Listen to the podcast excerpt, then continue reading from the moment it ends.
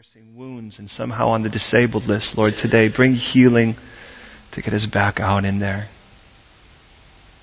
Lord, for those who are just downright rebellious, Lord, shock and awe, warn them in such a way, Lord, by the beauty of your holiness, Lord, make this time profound.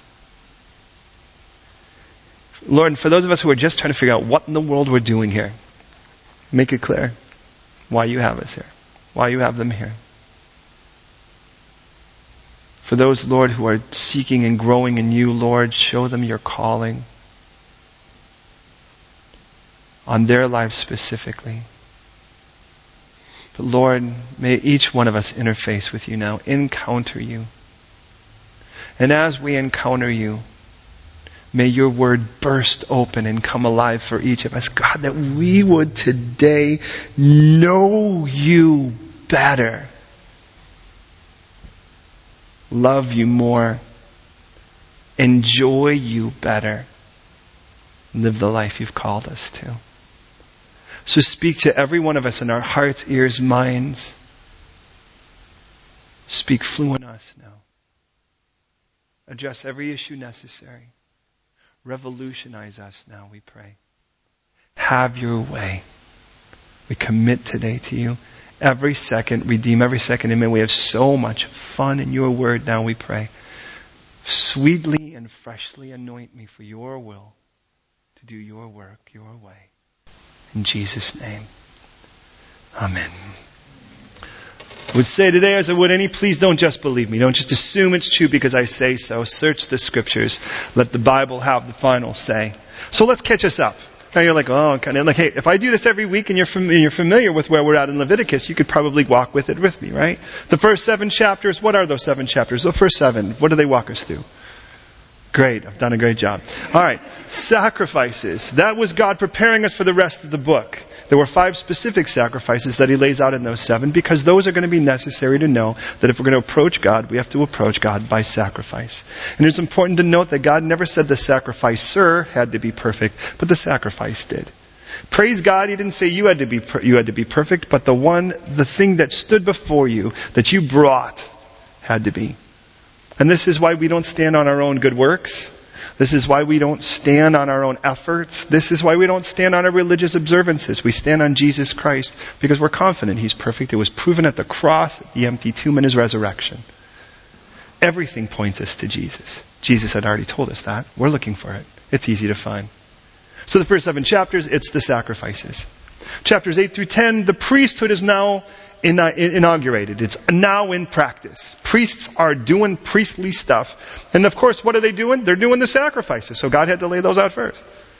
So 8 through 10, the priests are now in practice. Before that point, Aaron was, the only thing that Aaron was doing was making a cow. That wasn't a good one. 11 through 17, we see the uncleanness and our need for atonement. And God takes us to the climax of needing to be clean by the blood. You can't be clean any other way. And from 11 to 17, he takes us to atonement. From 18 now to 23, he takes us to the road to rejoicing. And now we are now at the climax. We're at the apex, the place where we rejoice. And this chapter is our chapter of rejoicing, of feasting with the Lord. Chapter 23. In 17 and 18, he told us in simplest way on our road to rejoicing, we need to take the holiness of our cleansing seriously. In the next two chapters, he, needed to, he told us that we needed to take the holiness of our caring for each other seriously. And in the last two chapters, he told us that we need to take the, the holiness of our calling seriously because God has a call on every one of our lives.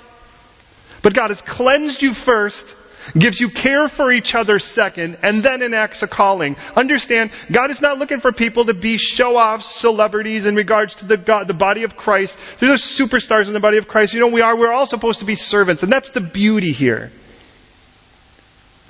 And so, and if we're not going to love each other, then what we'll do is we'll do it for ourselves, not for others. So we'll speak in tongues to prove that we're more spiritual than the next person. We'll pray for the gift of healing, not necessarily because Grandma's really sick, because Nan's been ill, but rather because we just want other people to check us out and see, check this guy heals. We want to be a good teacher so people could be wowed. And you know when, when you actually stand before here and you're saying, you know, is the attitude, Lord, let me teach in such a way that everyone goes, man, I could never do that? Or, wow, I think I could do that. Because if our heart's desire is to see other people live in their gifts, then if we wow in such a way that people are like, well, I could never do that, you've actually helped disqualify people from their own ministry. Isn't that sad? But if we don't love each other, then our gifts will be used to, basically with a big check me out written all over them, right? Check me out, check me out, check me out, check me out. Burrito, burrito, whatever it is. And we really want to prove it. Shoot about a Honda, shoot about a Honda, shoot about a Honda, you know, whatever it is. Because we want to prove that we're, you know, and we'll shake and we'll foam and we'll rattle. And I'm looking, I'm not trying to pick on somebody that's having an experience with the Lord, but we know what it's like to compete too. But when we love each other, and God says, every gift I give you is to bless the body. He's like, that's what they were given for. And thus he says, look, at, I cleanse you, and then I give you care for each other, and then I show you your calling. And as we grow in Christ, we start to love each other, and as we start to love each other, then we actually want to serve each other.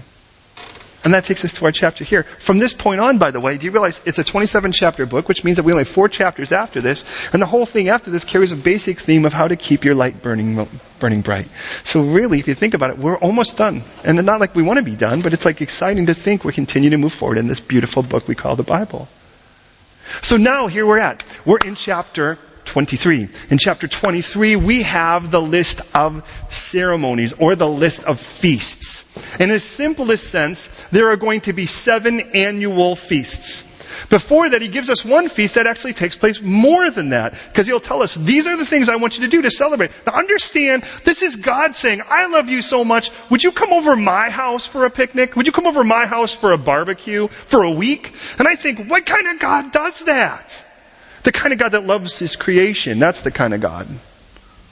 And it's so interesting. I, I just watched a movie a couple of nights ago, actually it was last night, about a, a, a, a Christian that had gone back to his homeland of Iran and as he had gone back to his homeland of Iran, the difference in the singing that he had heard between the religion he had come from, and as he sort of was now an outcast, dismembered by his family and the whole bit, well, actually dismembered, disassociated, because they didn't like rip his arms off. And, and, because he could still walk and, and use them. But he would, and he walked by this place where they were singing songs to Jesus, and the difference between the songs and what was being sung this idea of, of this fearful dedication and this idea of praising a God who's with them. Oh God, your presence. How many songs do we sing where it's all about God being with us? And it's not, we don't even worship God to get him here. We already know he's here. We worship him because he is here and he's good.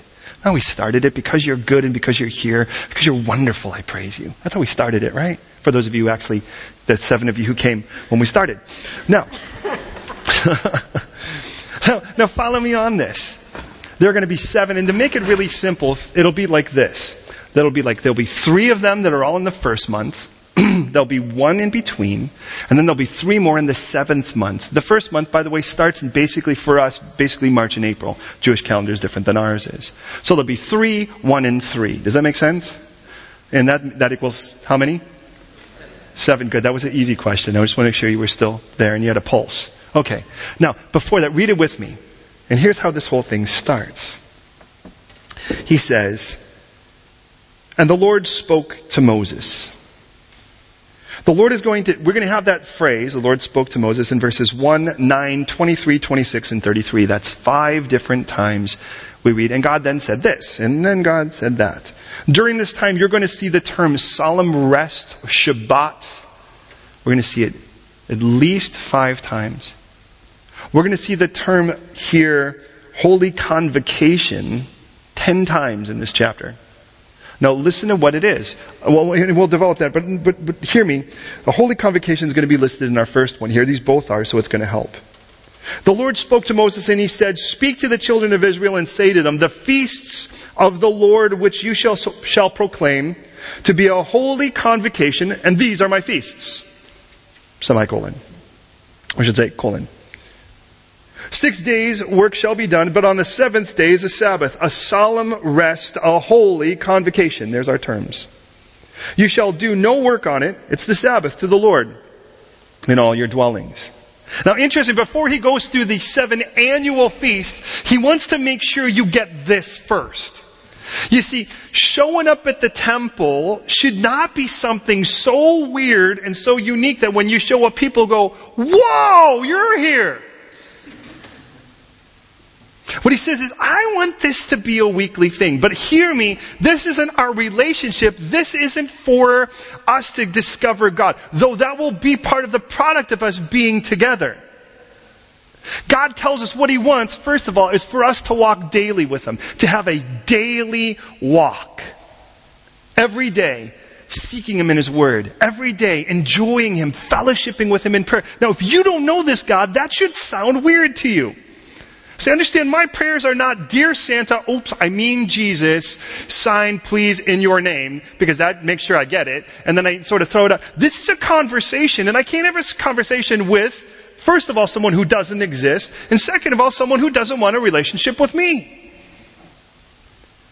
My prayer time, and this is something I had to grow in from when I first started, has become infinitely more a dialogue and less a monologue.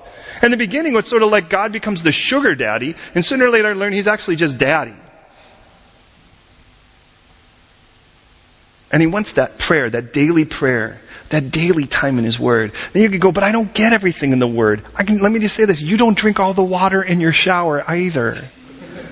You shouldn't. That would be dangerous. But it cleanses you. It comes across you and you're like, but I'm not sure I really tasted the part that had my shampoo in it. Good. But I bet it cleansed you. And I've learned this. Have you ever actually had a scripture fall out of your mouth and then go, wow, where did that come from? And then it actually came from your reading, but you, but you, you ever have times we read and it's all the words just become like spaghetti and they're just like, they're just things that you're like, uh, I think those are words, but I'm not sure they're sentences anymore.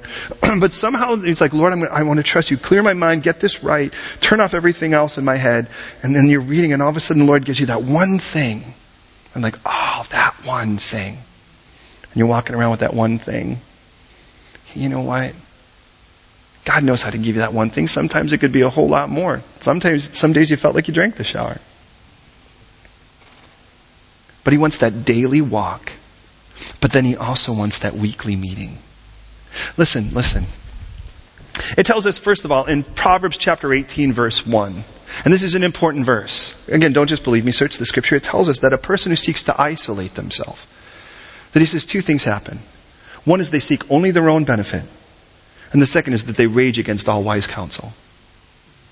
Now, some of us are kind of like that. Some people, when you get sick, I don't know about you, I actually am not one of those kind of people that like to be sick in front of people. I mean, there are some people, if they're hurting, they'll go and lay right in front of you and moan. You're having a conversation, heart to heart, and they'll just kind of go, oh, and you almost have to kind of, you don't want to, and then you feel rude to go, uh, what, what, what, were you saying? You know, I'm sorry, there was a moose dying in front of, you know, whatever. But it's like, and, but there, you know, there are other people, it's like, there's one thing where it's like, I'm not feeling well, but when it comes to the matters of Christ, the enemy loves to pull apart infinitely, one piece by piece, just like a wolf would sheep. Hey, when lions, have you ever watched those, those shows? I was, yeah, I'm a boy. We grew up watching shows like that. You know, it's like, and, and oh, they're always British, right? And then the lion. right. Oh, look at the wonderful wildebeests. Oh, there they are by the water. La la la la la, sipping water, sipping water. Oh, and here comes the bowl of lions. They're called the pride, in case you didn't know. And what happens, of course, is you watch this, and of course the music's like, and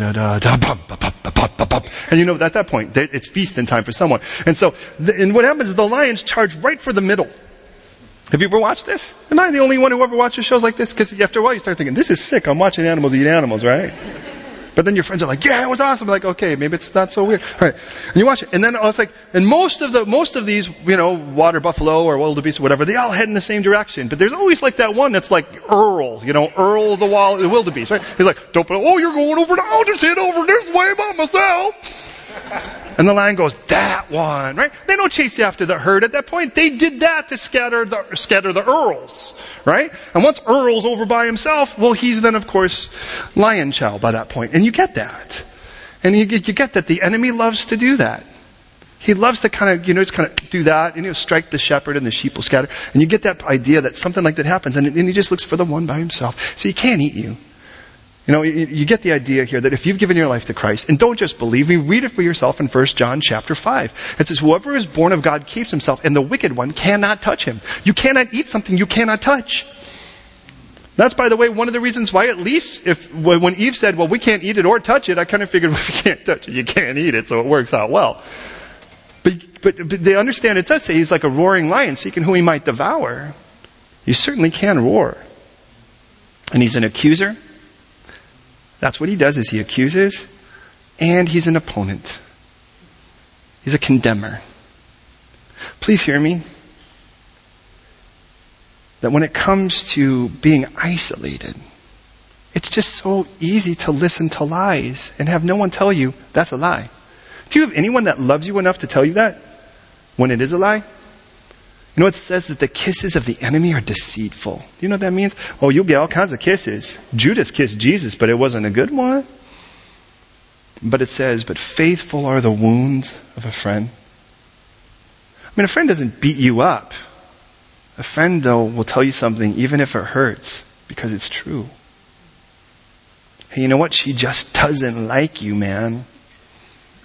She keeps saying she wants to be friends, but what she's really saying is, I only, I don't want to be ever, ever anything more than friends. But she's British, so she's trying to be nice about it.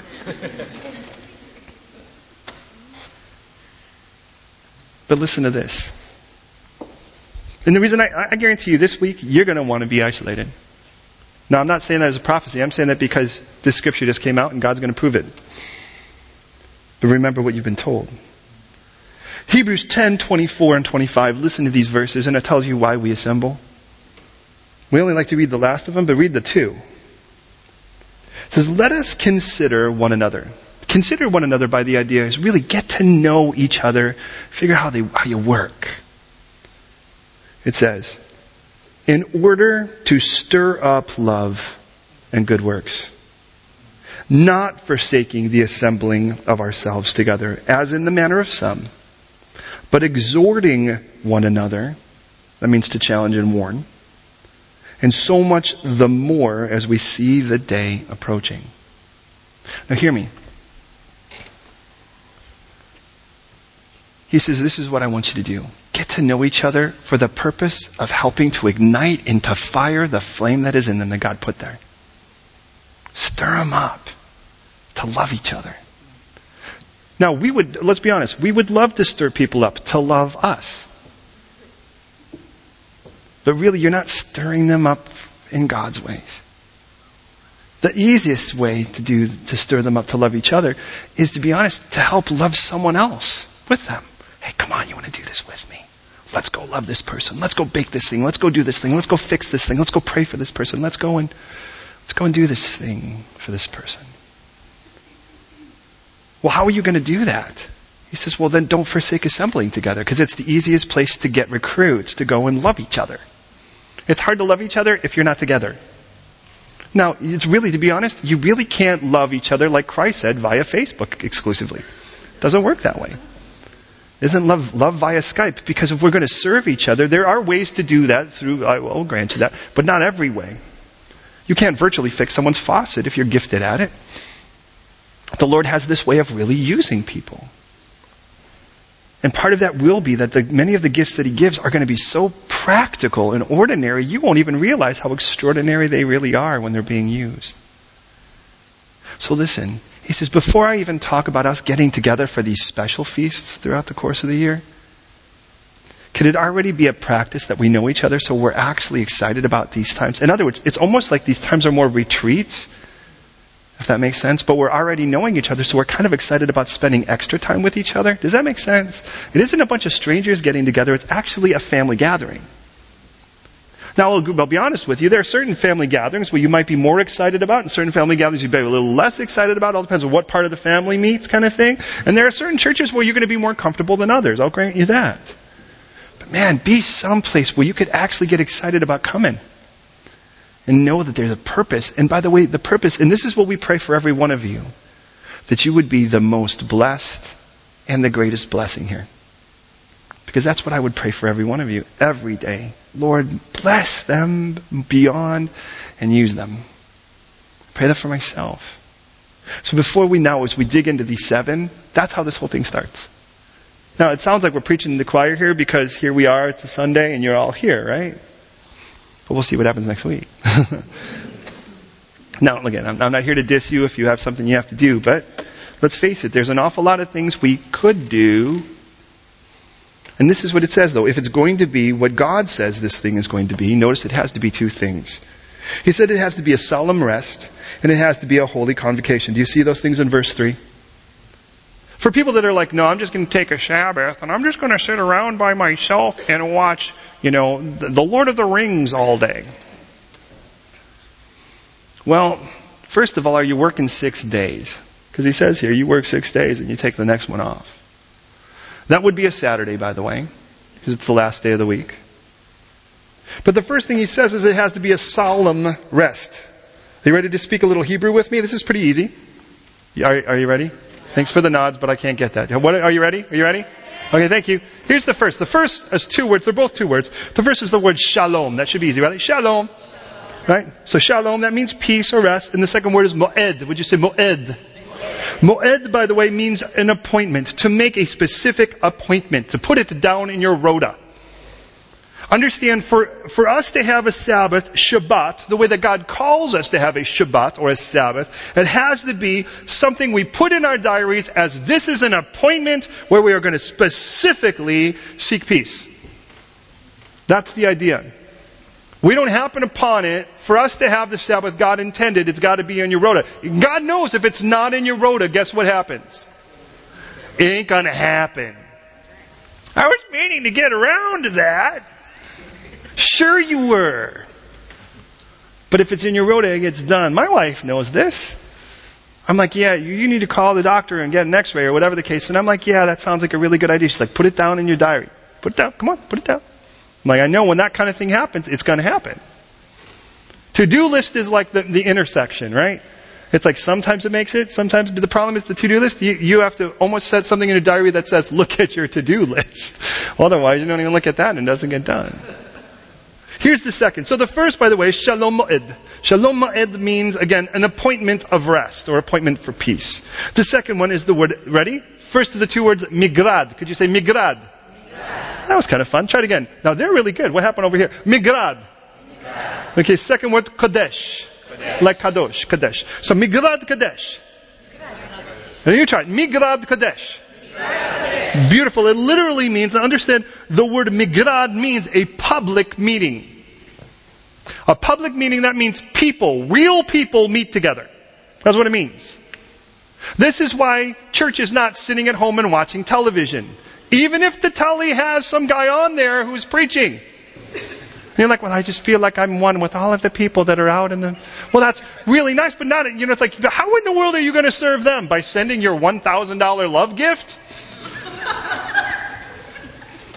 God's got so many other ways for us to serve.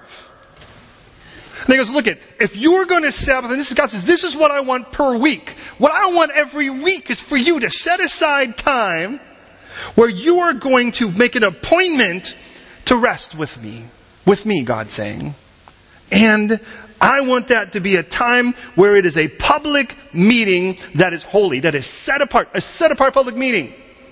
So some will say, you know, where we came from was like, yeah, bro, man, my church is like surfing. Yeah, oh, gnarly. Oh, right? And you're kind of listening to this and you're going, bro, it is not what it says in scripture here.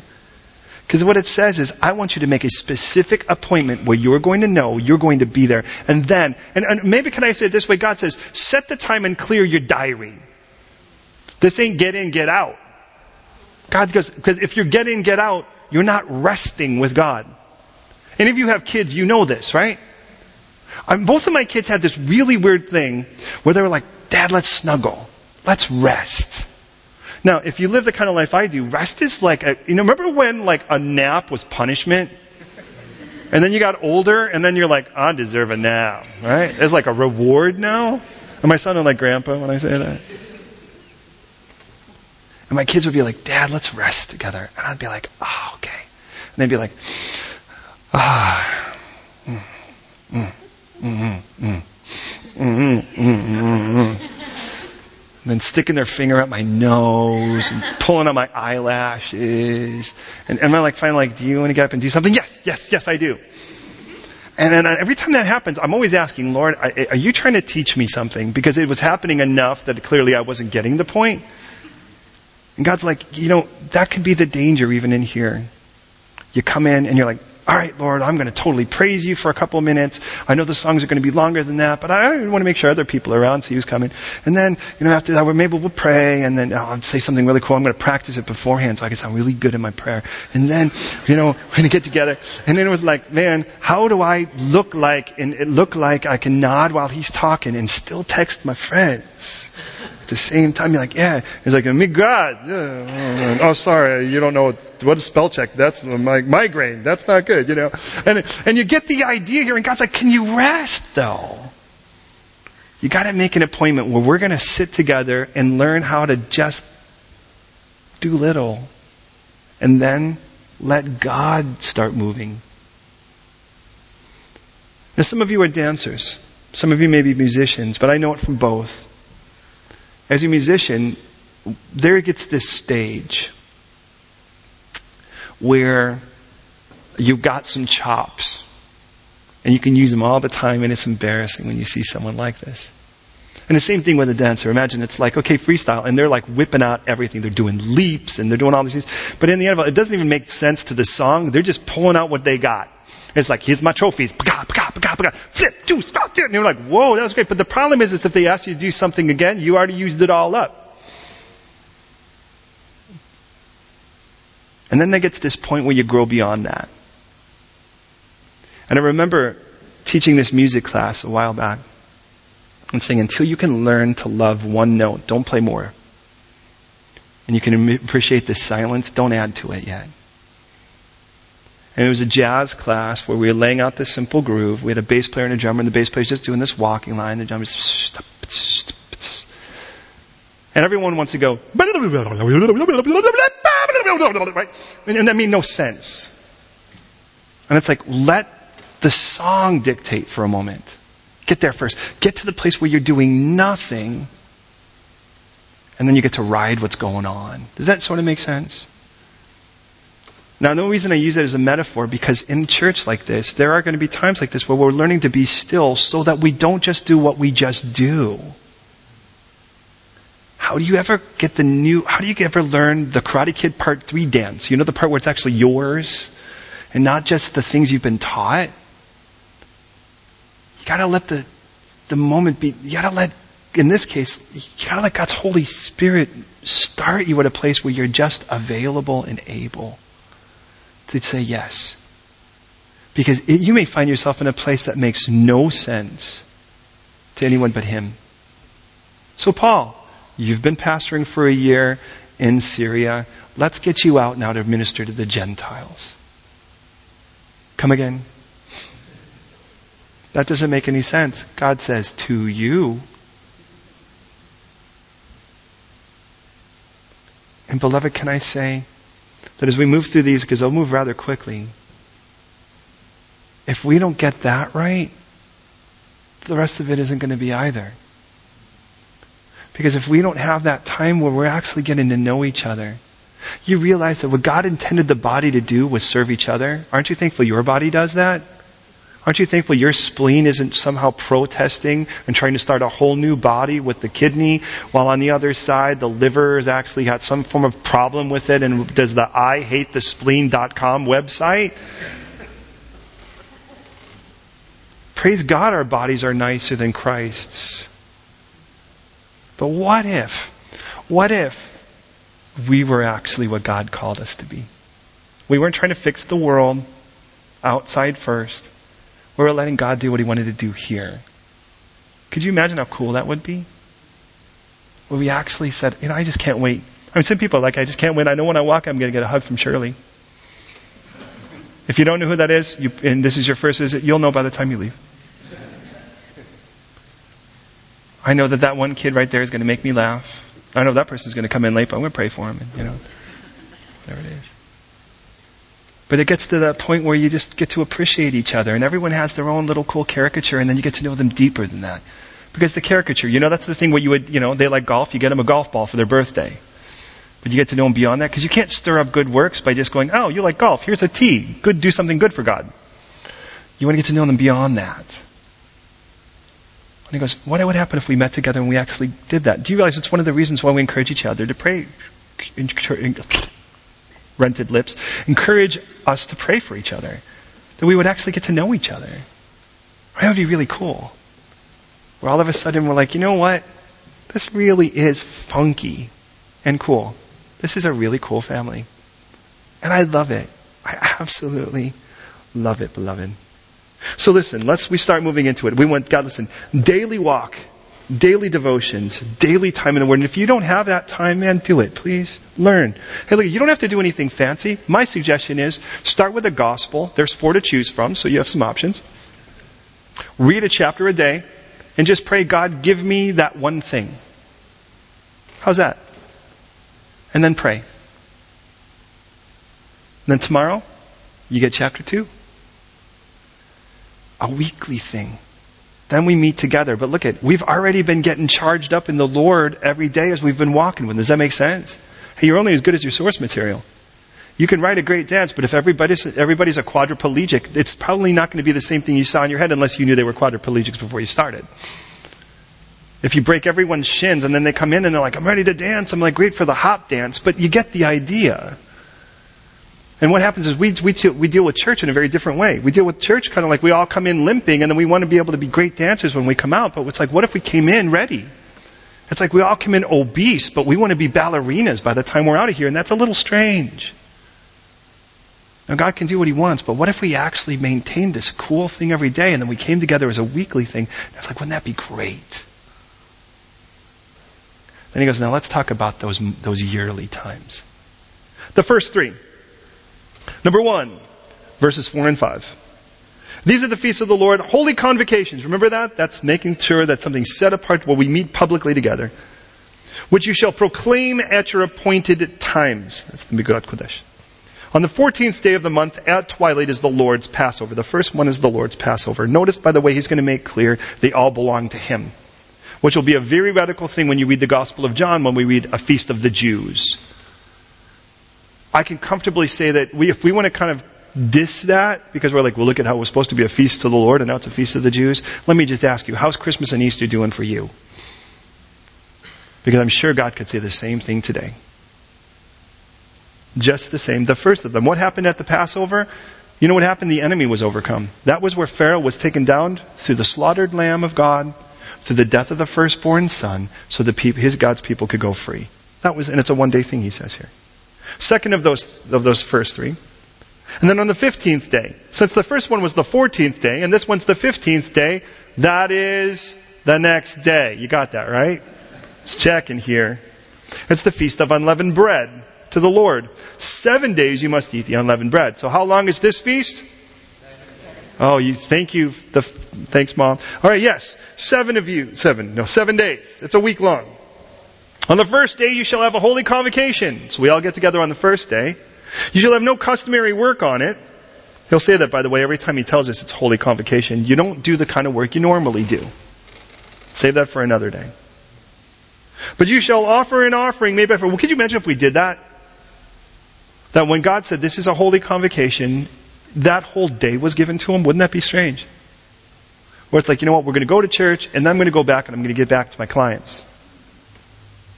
What if there was one day set aside? Do you know, I guarantee you, when you stand before the Lord someday, and we all will, you have that appointment, and whether you like it or not, you're not going to miss it, and you won't even be late to it. When that appointment happens, I guarantee you, you will not be upset because you took more time with the Lord. I guarantee you that. You will not say, dang it, I really wish I saw Thor 2 one more time.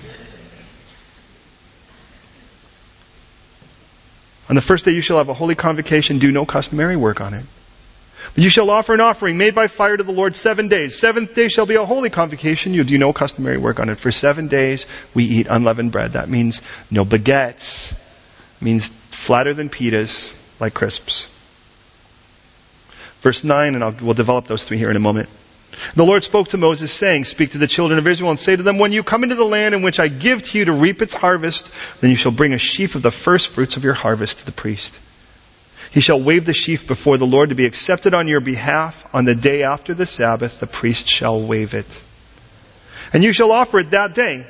When you wave the sheaf, male lamb in the first year without blemish as a burnt offering to the Lord. Its grain offering shall be two tenths of an ephah fine flour mixed with oil, an offering made by fire to the Lord for a sweet aroma. And its drink offering shall be of wine one fourth of a hin.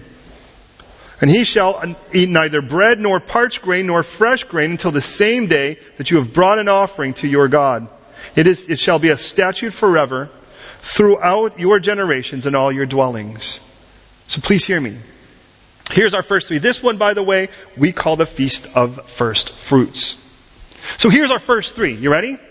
Passover, unleavened bread, and first fruits. You try that. Passover, unleavened bread, and first fruits. These all happen at the same time. And this is the way it works.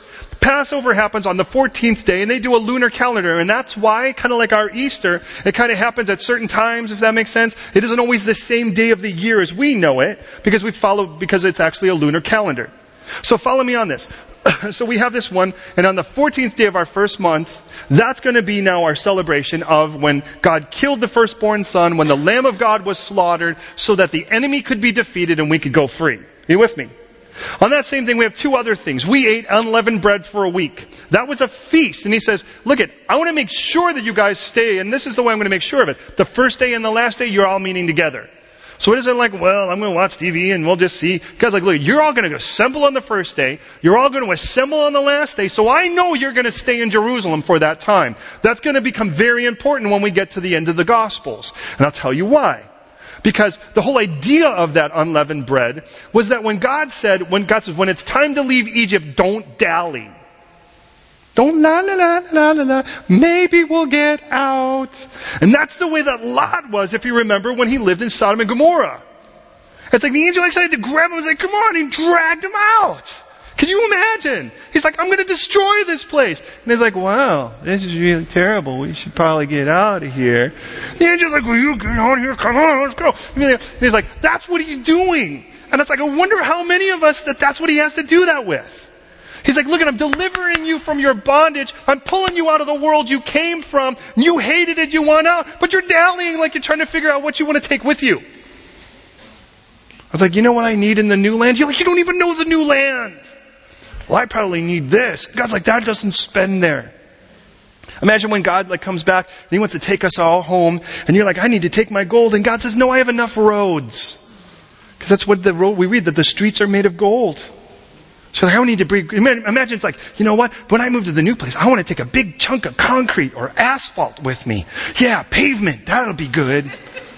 Like, really? Is it sentimental?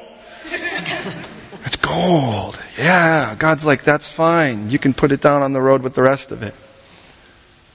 There was this unleavened bread, and the idea is let's get out and let's get out now. And then there was the first fruits. Now understand, these first fruits are going to be different than Pentecost. These first fruits was not the whole harvest. You actually saw the tips and you pulled the best parts. And get this, because the idea is, as the first fruit is holy, let the whole part be. So you picked your best. So you kind of looked, imagine if you will, it's like you're growing roses. And if you were growing roses, you picked the three prettiest and you snipped those and you're going to take those. I mean, most of what we're talking about at this point is we're growing barley at the beginning, wheat at the end.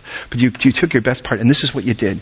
You took that, and according to this, it's the day after the first Sabbath during your Passover. Because the Sabbath could be any different day because it's the 14th of the year. So, the month. So what you did is you took that on the, the day after Sabbath and you threw it down and you crushed it into the ground and you said, and the idea of it was, I want the best to be planted so that the best could grow to a harvest as the first fruits are, may the harvest be. Do you get that? Interesting because this particular Passover in 32 AD, that particular Passover, the day after Shabbat is a very important day.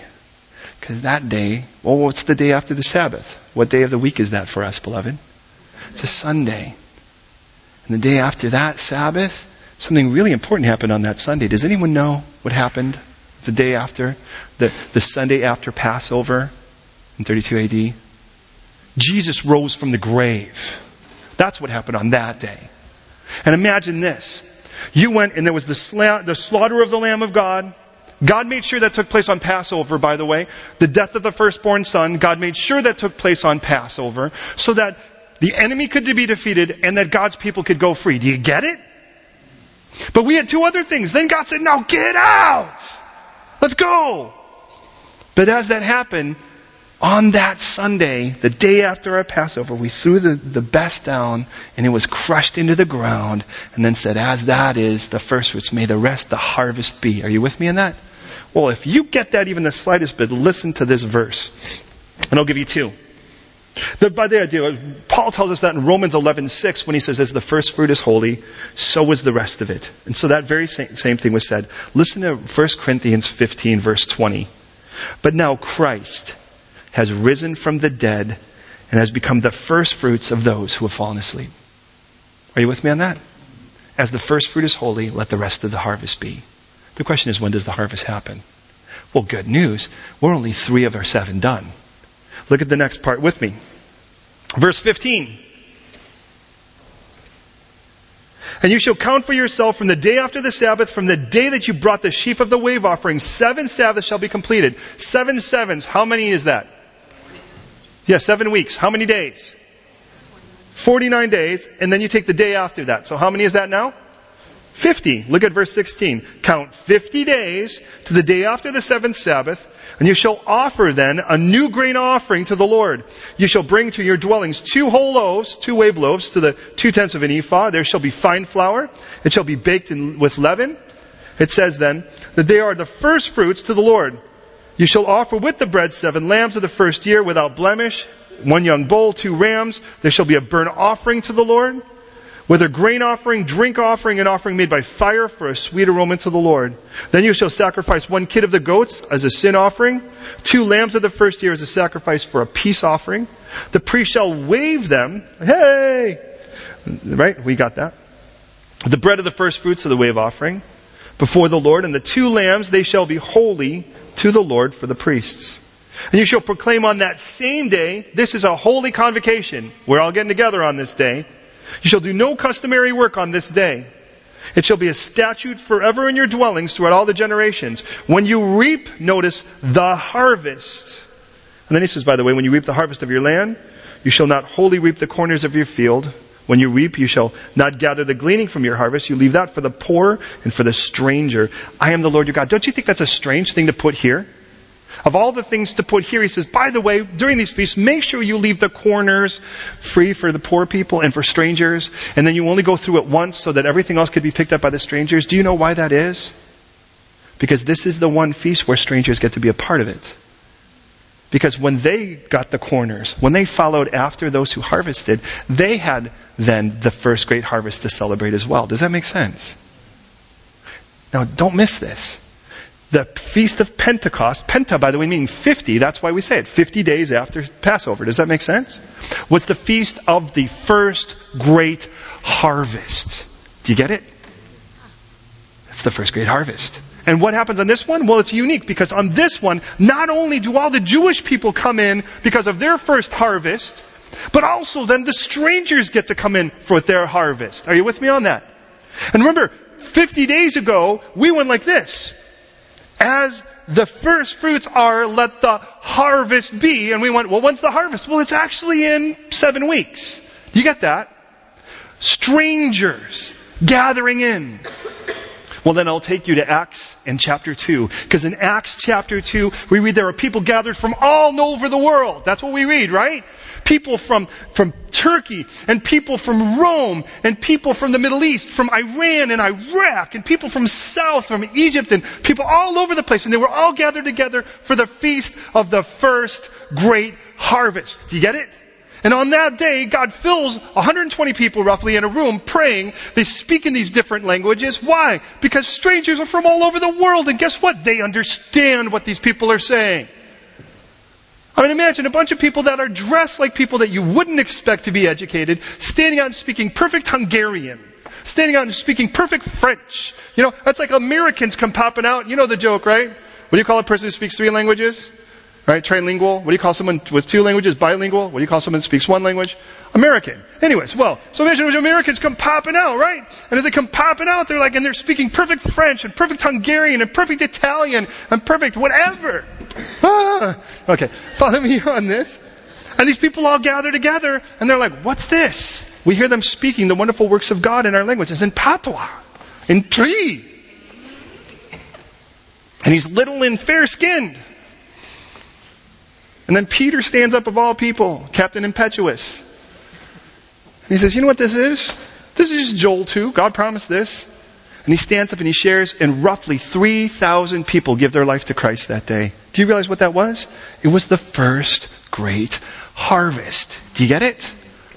And the strangers were gathered in for the first great harvest. Because that's the way God had planned it. Now, we did the first three. Now notice the order. The slaughter of the great lamb at Passover, the Son of God, so that the enemy could be defeated and God's people could go free. Then comes the first great harvest. Are you with me so far? Because now we're at the last three and we're done. Do you get it? Follow me on this. So this is what it says next. Now we're at the end of, the, of, our, of our harvest time. By the way, all of these feasts, they bookend the harvest. There's an early harvest and a latter harvest. The early harvest is the barley harvest. The latter harvest is the wheat harvest. Do you know what book really focuses on that?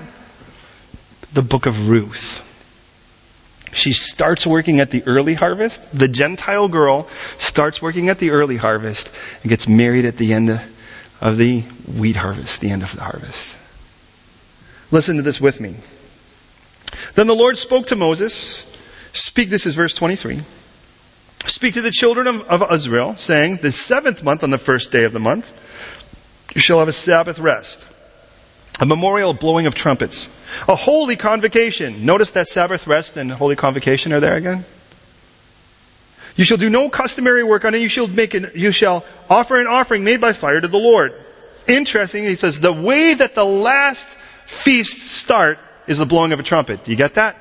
A trumpet has to be blown to start this. They call that, by the way, Rosh Hashanah.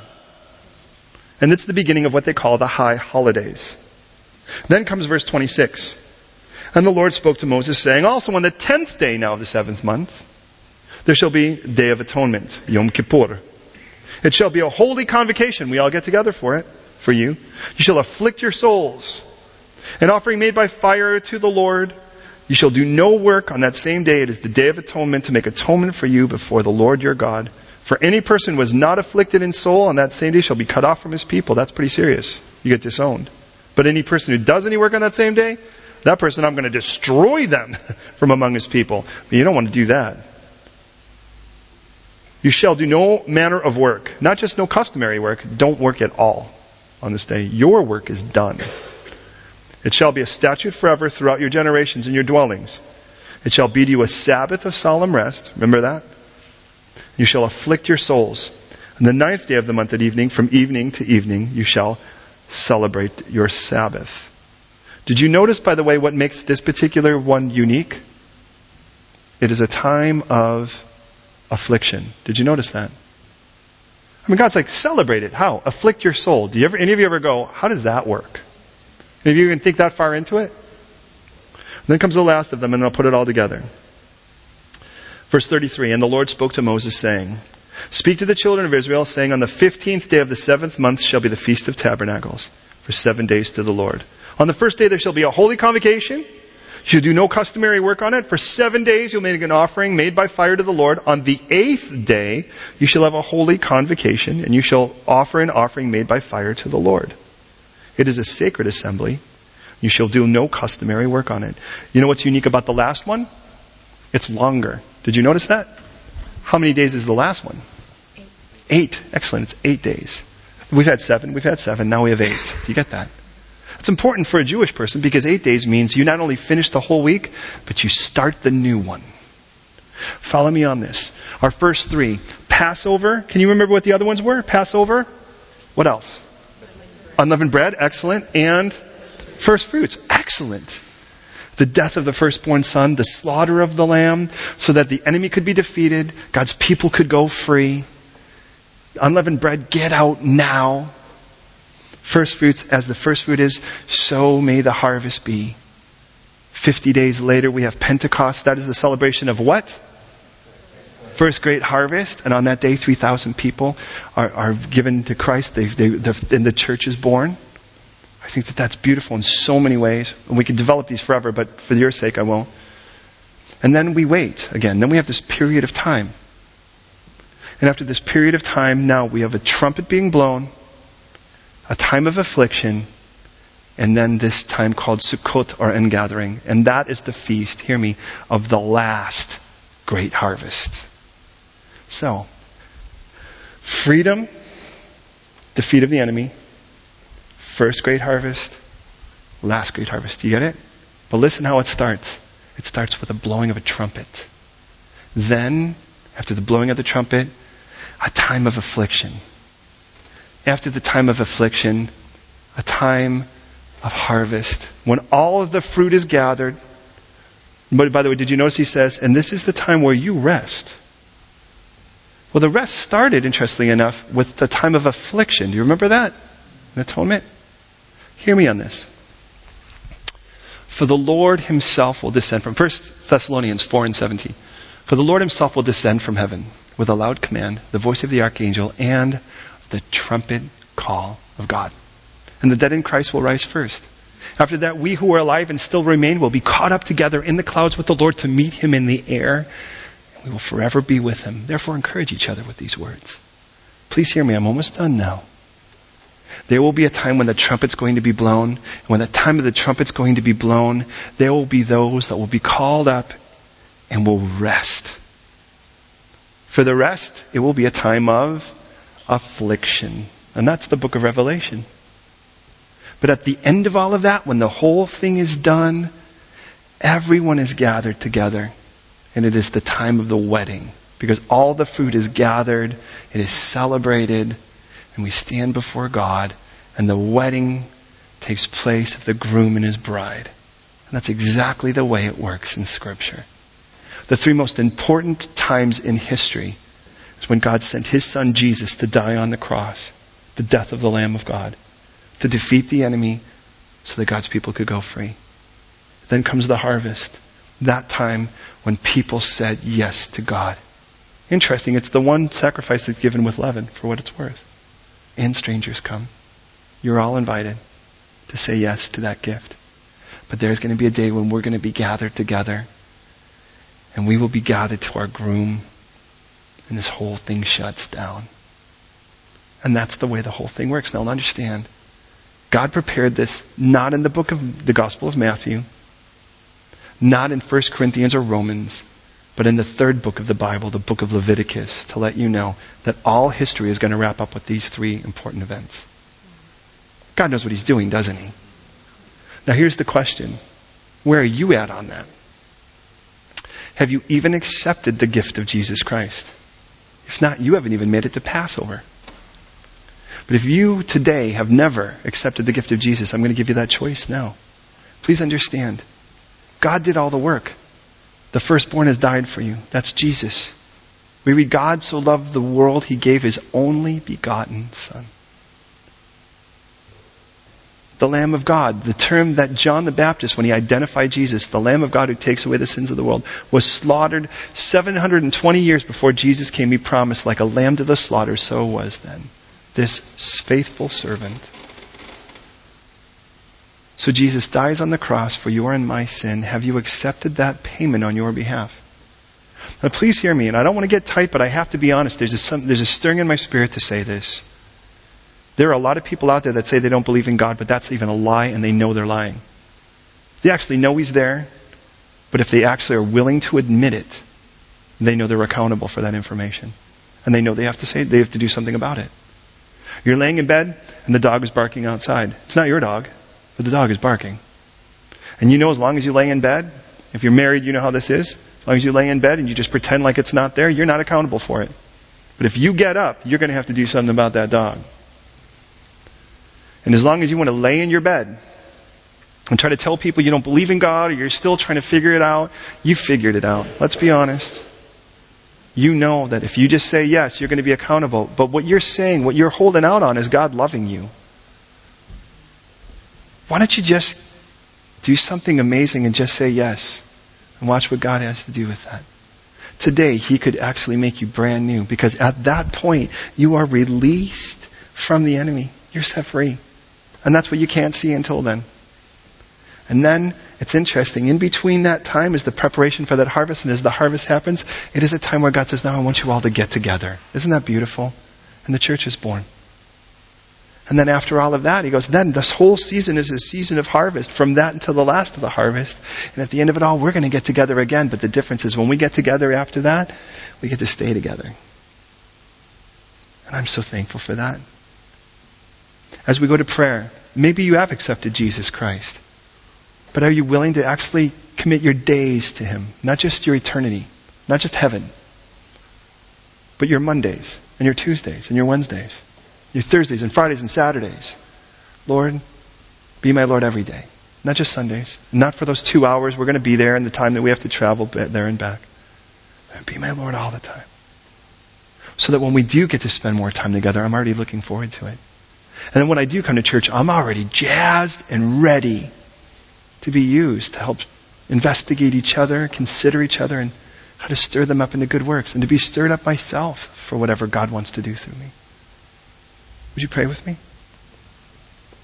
Lord, I want to thank you so much for this beautiful text. I know, Lord, as we look at the, the, rest of the chapter, it just basically concludes that, tells us that there are offerings that are to be brought.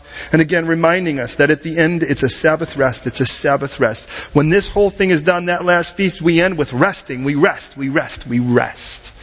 And I thank you, Lord, that that's what you've intended. And I realize, Lord, without you, it's always going to be about works. And it doesn't matter what religion, it doesn't matter what idealism, what mindset, it's always going to be about works. Whatever we do, how we perform, how we pray, when we kneel, where we go, what pilgrimage, how many things we do five times or ten times or eighteen times a day. It's always about works. And then we come to you, Jesus, and the work is over. You did it. Only you are our Sabbath rest. We could never rest otherwise because we'd be so busy trying to make sure that our good outweighs our bad. And that's never something we could be confident in. Yet, Jesus, you paid for it all on the cross so that we don't have to live any form of delusional life wondering. Rather, we could say yes to you and trust that every filthy thing has been washed away. So, Jesus, as you died on the cross to pay for every one of our sins, as you rose again, just like Scripture promised. Have me now. And if in this room right now you're not sure if you've ever said yes or you're sure you haven't, and buck up and say yes with me, would you? If that's you right now, and the Holy Spirit's got to be badgering you like no tomorrow, for your own sake, I'm going to pray a prayer. I ask you to listen. At the end of it, I ask for a simple amen. And what you're saying is, I agree. Let these words be my words. Let this prayer be my prayer. And here it is. Right, God, I confess to you, I'm a sinner. I'm not perfect. You know it, and I do too. But you paid my sin. You paid for every bit of it on the cross. All of my filth has been paid for. All of my anger, all of my resentment paid for. All of my bad choices paid for all of my nastiness paid for, all of my spite paid for, all of my bitterness paid for, all of my looseness paid for, all of my impurity paid for. All on the cross so that I don't have to pay for it myself. You've already done it. And because you love me, you paid for it and then you rose again. And you simply ask permission now for me to say to you, be my Lord, be my Savior so that you now can take my life and reinvent it. Make it what you want. Where I would be used to be a blessing, the greatest blessing and the greatest blessed.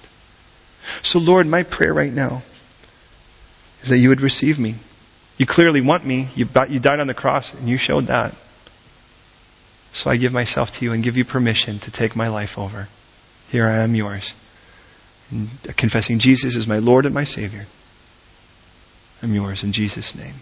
And if that's you and you agree, I ask you to say, Amen. Lord, now I pray for every believer in here, myself included. Lord, take us now beyond the yearly. And we know there are some people, it's like you'll never see them in any form of church except Christmas and Easter. Take us beyond the weekly, where we may assemble, and I, do pray for that, but beyond that to the daily, where our walk with you flourishes every day. And so much so that we can't wait till the next time we get to be together. Because we're so full of the joy of you and the desire to bless others that we're just looking for more opportunities. So make us such people, we pray. Thank you for being our Passover. And that's what Peter tells us. Thank you, Lord, that you, Jesus, our Passover, has been slaughtered for us. Thank you that we got to be part of that harvest from the day of Pentecost to the final harvest. And here we are in the middle of that right now, knowing that soon the trumpet's going to be blown. And when that trumpet's blown, our time's done. And Lord, I know when that time is done, we will never be able to evangelize again.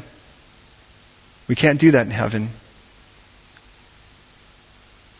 No healing, no transformations. That's all here. Then we rest with you. So until that trumpet is blown, and we don't even know when, but when it is, may we be done and may we have spent ourselves the way you desire until then. We're yours. We commit ourselves to you and we thank you. Have us now, we pray. In Jesus' name. Amen.